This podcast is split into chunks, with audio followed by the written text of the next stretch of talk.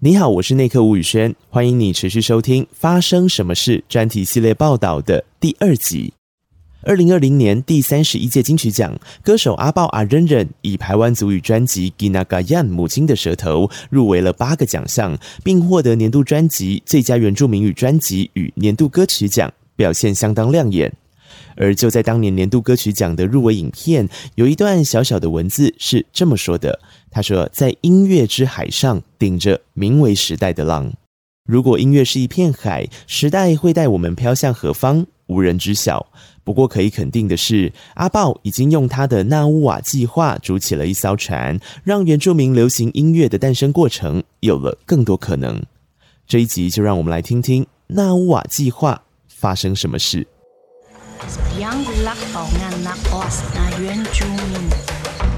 最佳原住民语专辑奖，Ginagayan 金曲奖最佳年度歌曲，Thank you。年度专辑奖，Ginagayan 母亲的舌头。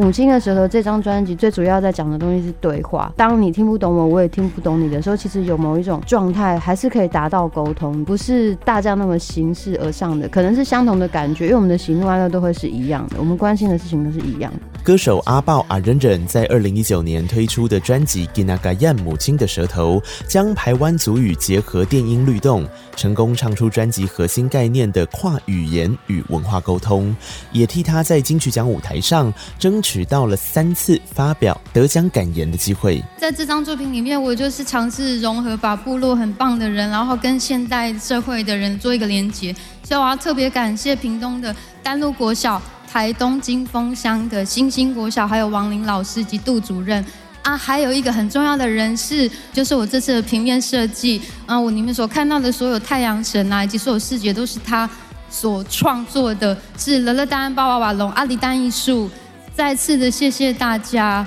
第一次发表得奖感言，点出专辑核心的制作阵容，阿豹也没忘记感谢参与这一张专辑的部落伙伴。我的生活还有我的工作都围绕在原住民里面，所以我可能会有一些不同工作的邀约，或者有一些不同工作的 crossover，然后会让我认识一些。译文工作者，然后这个很难去讲顺序啦，但是就是我就看到，我就觉得，哎，这些作品还有这些在地商家还蛮蛮努力的，他们也是很努力在做自己东西。那有没有可能来去做一个这样的合作？这样子合作不止发挥在自己的专辑设计，阿豹创立的品牌纳乌瓦也陆续推出了一张个人专辑与一张合集，让具备创作潜力的原住民音乐人能够找到更多发声的舞台，我觉得我现在也不算是年轻人了，对，我就算中生代。然后我觉得像国语歌坛就会，你会或者是独立乐坛，你会一直听到很多新的声音。然后像原住民的话，我就觉得他们有在做，可是都是个人小小的力量。然后好像在一些平台，然后发完，然后就没有后续之类的。然后我就觉得他们可能可以，如果找到一些不错，然后可以合作的人，可能可以稳定的去把原民的新的声音去慢慢去串联起来。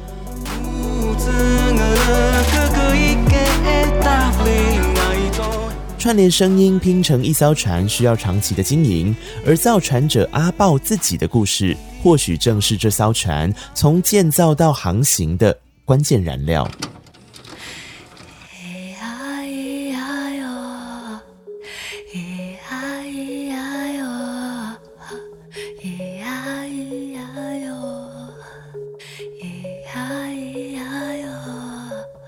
二零零三年以演唱组合出道，阿豹唱的是华语流行歌曲。隔年夺得金曲奖殊荣，却遇见公司倒闭，离开音乐圈，跑去担任护理师。因缘际会下，成为原住民族电视台的主持人，而后才是现在发行母语专辑与培养新锐音乐人的阿豹。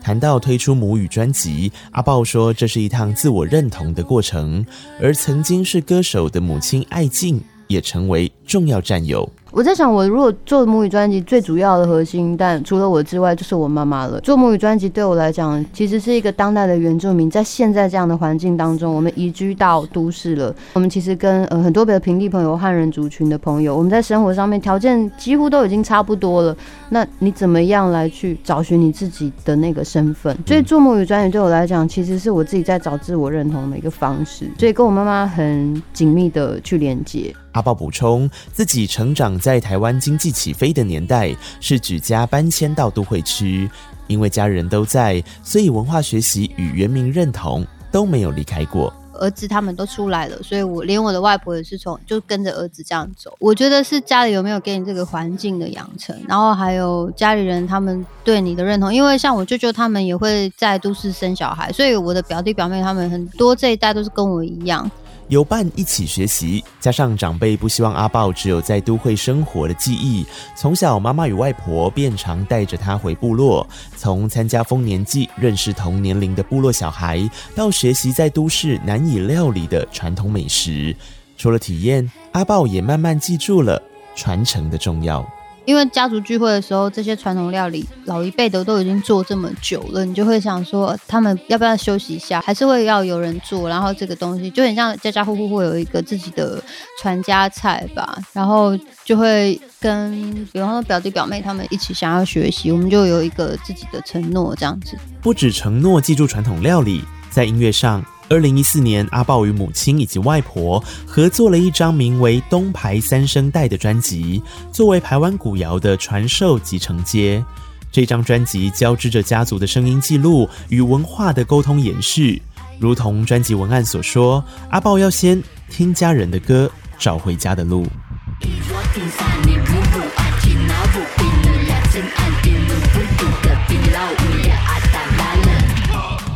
走在回家路上的阿豹，也因此发现了原住民小朋友听音乐的一个现象。不管是在平地或原乡，在原乡给我个很大的刺激。小朋友他们在跳舞曲或者是在部落演出的时候，他们大部分都是用韩国歌。然后我就在想说，是不是我们没有母语歌，没有这样类型的音乐，所以他们才不能使用，或者是他们不知道怎么使用。于是，不管是后来阿豹发行的《Vavaya 女人》，或者是母亲的舌头专辑，都放入了许多舞曲元素，让部落的小朋友有了聆听母语的动力，开启学习与娱乐并存的空间。最主要的动力是来自于在部落的这些老师们，他们会用我的歌去教孩子，然后他们会拍影片给我，他们就会说：“拜托拜托，你赶快再多写一点这样的歌，有这样的歌，他们才会想要唱母语。”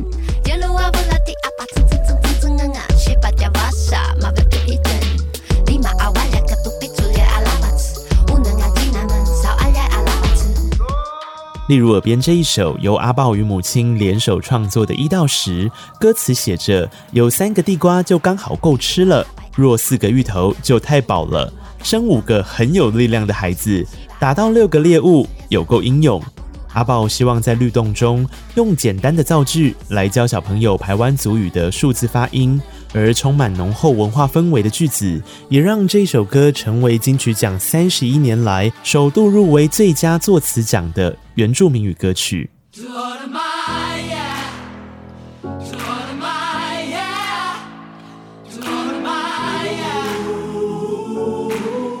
不只能听着歌曲舞动。部落小朋友也在阿豹的牵线下走进了录音室，唱起和声，让这首获得金曲奖年度歌曲奖的《Thank You》充满更多温度。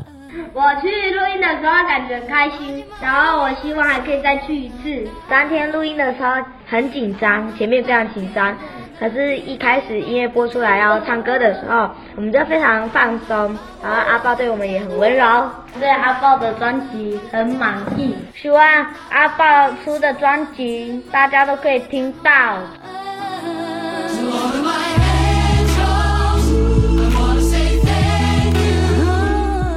今天所入围的所有年度歌曲都代表着一种面向，可能就是一种选择吧。我就站在这里了。金曲奖当晚，第二次站上舞台的阿豹，拿着年度歌曲讲座，带出了流行音乐的多元样态。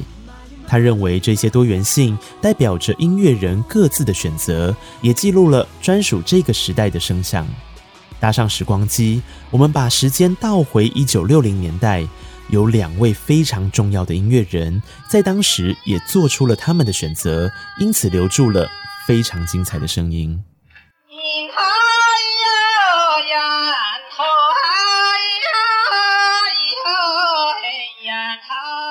这是一段来自一九六七年台东长滨乡阿美族长光部落的声音采集史料，是一首描述农作收获小米的歌谣。台师大民族音乐研究所所长吕玉秀表示，这一批有声资料被认为是台湾至今留存最早的声音采集之一，是当年民歌采集运动的一环，对于文化保存与后续发展有划时代的意义。声音采集呢，对于一个歌者的这个面向来讲呢，他们可以重新观察他们这批声音呢，是不是长久以来都被记忆，还是他们已经遗忘了？那他们的演唱的方式是不是呃有所变化？对一位研究者来讲呢，他呢了解了这个声音它的一个文化意义，它的一个社会背景。至于对于我们全民来讲呢，是给大家留下了很珍贵的无形文化遗产。而当年会有这一趟声音采集，是来自两位音乐大师史维亮与许长惠的选择。史维亮老师呢，他在欧洲呢曾经听了当地的音乐会，他就有感而发：为什么人家在音乐会都演奏他们自己的音乐？那为什么我们演奏的不是我们自己的音乐？那什么是我们自己的音乐？什么是我们的声音？他就希望透过采集呢，去进行收集。他当时呢，在报纸上写出他的这个看法，许长惠老师看到了以后，就跟他两相应和，所以呢，他们就发起了这个运动。当时他们以中央山脉切分东西两队，分头采集了将近四千首以上的本土音乐与声响。长光部落的声音采集，便是在这一次运动底下，由音乐学者李哲阳进入部落收录的珍贵史料。透过这样子的运动，大家重新审视了自己的文化，重新观看了自己的音乐。这个呢，是我们后来本土文化复振非常重要的一个开端。即便民歌采集运动到现在已经过了五十年，仍有许多原住民歌手将这样的精神传递下去，不止记录，也让不同的文化有了对话空间。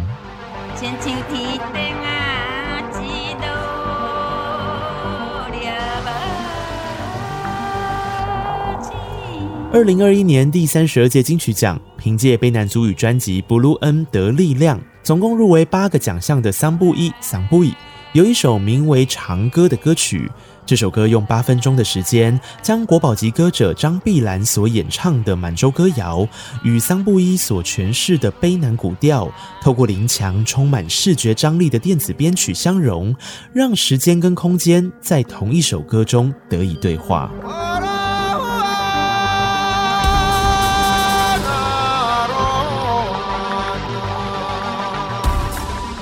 桑布伊说：“那是首描绘老祖先生活的歌曲，不需要刻意创作，旋律变，自然流泻。”在恒春呢，因为透过我的一个表姐，她是那个青松湾的 Summer，她带我去那边认识这些老人，也跟他们在山上学歌。那也知道我们曾经我们部落的祖先也有到过满洲，也是住在他们的地方，所以哎，也刚刚好有一些历史上的关系。所以我听了啊，这首歌太棒了，太像。我们的歌谣了，然后我也特别用我们的呃祖先传下来的歌跟他一起对话，所以这首歌长歌其实它是一种告诉我们时间跟空间的力量是什么。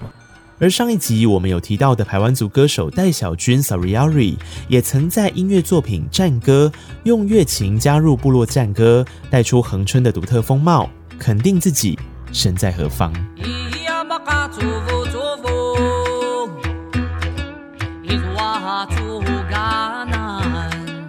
呃，因为恒春半岛其实我们的传统乐器在汉人就是乐琴嘛，那很多人都会有一个质疑，就觉得说，为什么你是排湾族原住民，然后你拿着汉人的乐器这样？可是其实恒春半岛我们不是这样子分自己说啊，我是排湾族，你是什么什么族这样？像老人家他们就会问你说，哎，你是哪一组的？啊，老人家说啊，就恒春的恒春半岛的原住民啊。我从这样子一个观点去探讨，就是说，到底是谁定义我？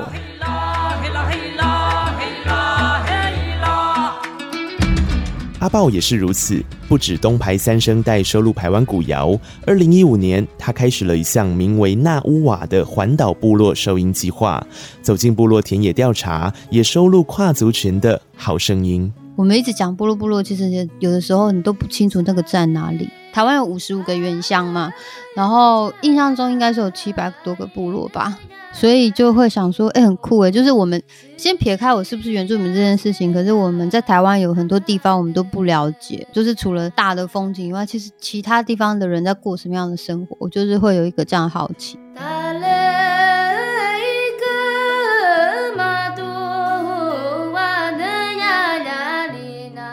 截至目前，环岛部落收音计划至少收录了四五十首不同形式的音乐演出，有部落古谣，有在地创作，有些结合原乡艺术，有的放入声音地景。阿豹将这些珍贵的记录传到影音平台，附上歌词与华语翻译，让音乐得以不分族群传递延续。那我就也会很好奇其他人的族群的歌，他们在讲些什么？这样子，就是我们平常也不会是那么说全部都认识这样啦，是不会那么离谱。对，我就觉得，哎、那如果可以借由歌谣去多认识我们不同的族人的话，我觉得是蛮有意思的。然后再来是，就是一个个人收集的嗜好啦。有的人喜欢收集棒球卡啊什么什么，然后我就是喜欢收集这些。我们问阿豹，收音计划有没有遇到什么困难的地方？他表示，时间会给出答案。对我来讲，它不是个困难的事情啊，因为这些它本来就是需要时间去累积，它没有那么快，它就是必须要花个三五年，它才会看到一些东西啊。我现在做的这些事情，我觉得也是一样吧，它就是不是当下会有的，我不会用一个我做了然后马上就要看到的那种的 KPI 去衡量它吧，我不会这样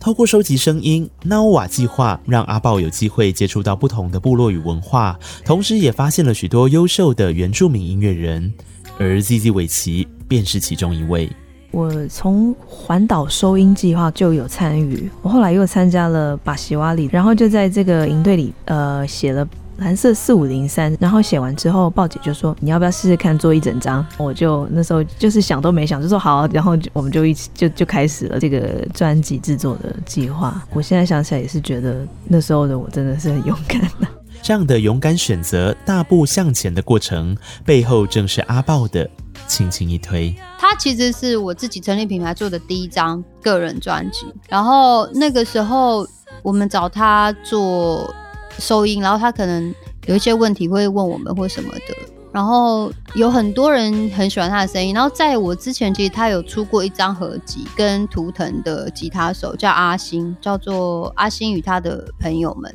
所以他他是有一些录音经验这样，然后也比较知道自己要什么这样子。透过自身人脉。阿豹牵线擅长制作拉丁乐风的阿根廷裔制作人穆萨，将伟奇带着爵士节奏的风格加入热情奔放的声响，让人耳目一新，也让这一张专辑一举入围了第三十二届金曲奖的年度专辑、最佳原住民语专辑与最佳原住民语歌手等三大奖。对，我就觉得刚好是一个 timing 啦，就大家都已经累积了一些实力，只是缺了一个机会去把它实做出来，然后刚刚好就有这个 timing 这样。嗯，就谢谢评审啊，给他们一个这样的鼓励。不只用旋律贴合声线撞出火花，创作过程混用华语及台湾族语，从都会的台北风唱到部落 vuvu 的一天。伟奇说：“这是一段都会原住民用音乐来自我和解的过程。因为我的肤色比较比较淡，然后在部落都很容易被被注意到啊，大家就会好奇嘛，问我说：‘哎，你哪里的？’那我就说台北的。我那时候的绰号就叫台北的，在部落也好，或是在。”都会区也好，大家知道我的身份的或血统的时候，都会就会直接用他所认识的原住民的样子来认识我。但是呢，我一听就会觉得，嗯，这好像不是我平常生活的样子。不过这也是我做这个创作的一个很大的原因，就是我想要创造更多对话，然后我想要跟自己和解。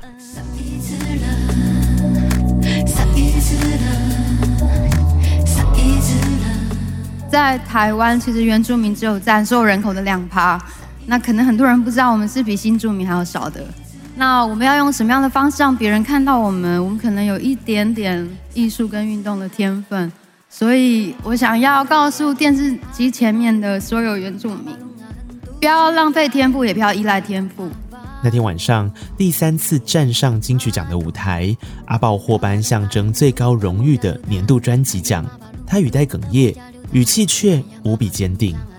透过那乌瓦计划，他让有天赋的原住民音乐人有了发行单曲与站上舞台的机会。因为像我自己做母语创作，也是很多人的帮忙，我就会觉得，哎，很多人在一开始的时候给我一些机会，然后让我有累积经验值，经验值才是你真正的财富。就是你，你知道怎么样做，哦，原来不行，就是这样做会错，这个经验是才是很珍贵。二零二一年，那乌瓦计划正式推出品牌的第一张合集《N One》，收录了七位年龄横跨十七到二十九岁，分别来自排湾、鲁凯、布农与阿美等不同族群原住民歌手初试啼声的音乐作品。我觉得一首歌去让一个音乐人体验这一整个流程，这个经验很珍贵。因为大家看到可能就是已经看到已经是做完了，可是你并不知道它是怎么被做成的嘛。然后尤其是母语的创作跟一般的流行音乐，它会有一个有一些不一样的地方。最大的不一样是。因为母语创作在语言指导这个方面，一般的唱片公司应该是没有办法给他们 support，可是我可以给他们。所以有些人他就可能一直都有在 keep 创作，然后我就会问他们：那你们有没有兴趣这样子啊？有兴趣就来来一起做啊！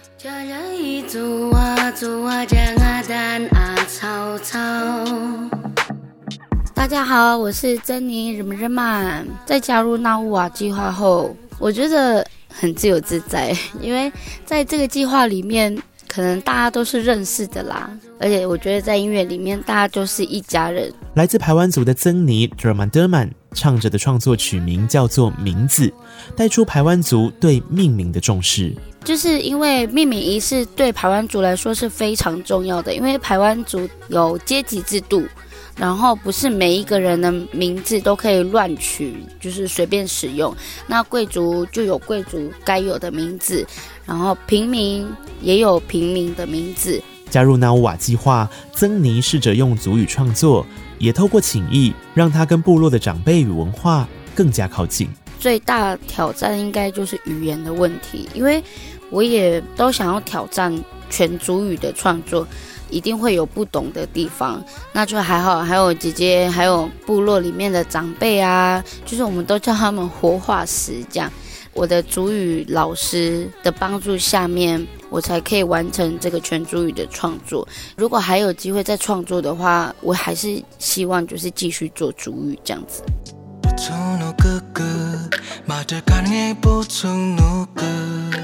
卢凯族的阿拉斯阿拉斯现在是表演艺术的老师，也拥有电视台节目企划、YouTuber、甜点二厨等斜杠身份。从小跟着婚礼乐手父亲经营歌曲中，长大后阿拉斯也没忘记过内心的音乐梦。我记得我第一次参加是大一还是大二吧，就是超级星光大道的第一届还是第二届。然后后来也除了超级星光大道的超级偶像，我有去试过。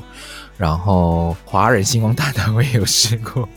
然后森林之王我也有试过，然后就是尽可能的想说有没有机会这样。曾长期在民歌西餐厅驻唱的阿拉斯，这是第一次推出自己的音乐作品，用卢凯族语唱出一段自己长期以来所做的梦。因为其实这个梦出现的时间，第一个时间段是在我上来台北以前。其实我上来台北工作要去之前呢，我就做了一个梦，然后这个梦就是。我就是一直被那个人追，然后来到台北工作之后，在去年我又梦到了这个人，然后那个人呢就站在很远的地方，他就他就一直挥手，这样一直叫我赶快走，赶快走，这样子。我在梦里面有感觉到，那个人应该就是我。其实很多事情就是你自己放没有办法放过你自己，但你也可以选择你要跨出去啊。所以很多选择都是最终要回到你自己身上，你本来就要为你自己人生负责。阿拉斯与阿豹早期就因为电视台工作相识，彼此相对熟悉。谈到阿豹，阿拉斯笑说：“他的关键字就是先做再说。”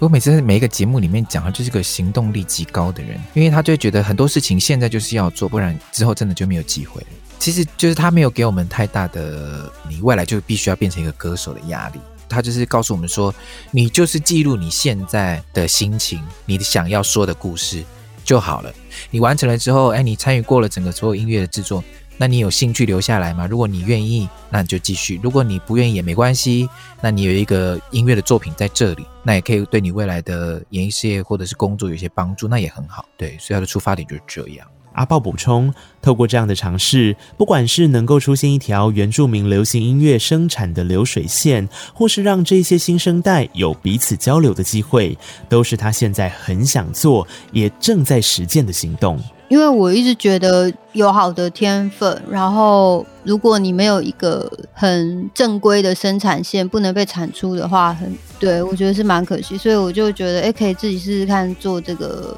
流水线吧。而且现在年轻人也比较没有设限，然后我也从他们身上学到很多。他们可能在平常也没有机会去接触别的原住民青年，然后刚好可以有这个机会，大家可以相处，是比音乐创作重要。因为你要跟自己的人在一起的时候，你才就可以去观察别人是在这个文化当中怎么生活的啊。对阿豹而言，找到七个人制作七首歌，拍摄七支 MV，这不会是一个可以赚钱的音乐作品，而与每个人沟通，找出音乐属性，也都是挑战。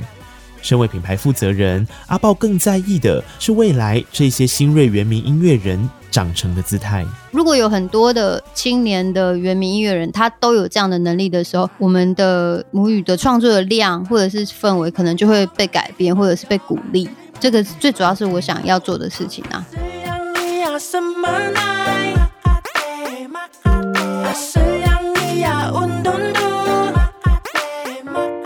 Hello，大家好，我是阿爸这个。然后纳乌瓦计划，纳乌瓦 Project 这个计划对我来说，发生的定义就是传达原住民文化美好的部分。纳乌瓦在台湾族语是美好的意思。每个年代不同族群都会面临不同的课题，但音乐可以建立起对话桥梁，也能让沟通柔软却很有力量。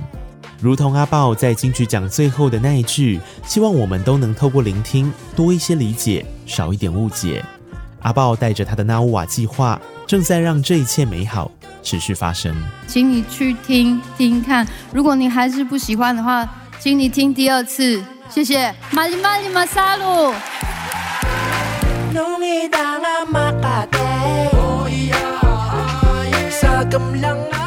以上发生什么事？专题系列报道由内克吴宇轩、Vicky 刘红玉采访直播。谢谢您的收听，我们再会。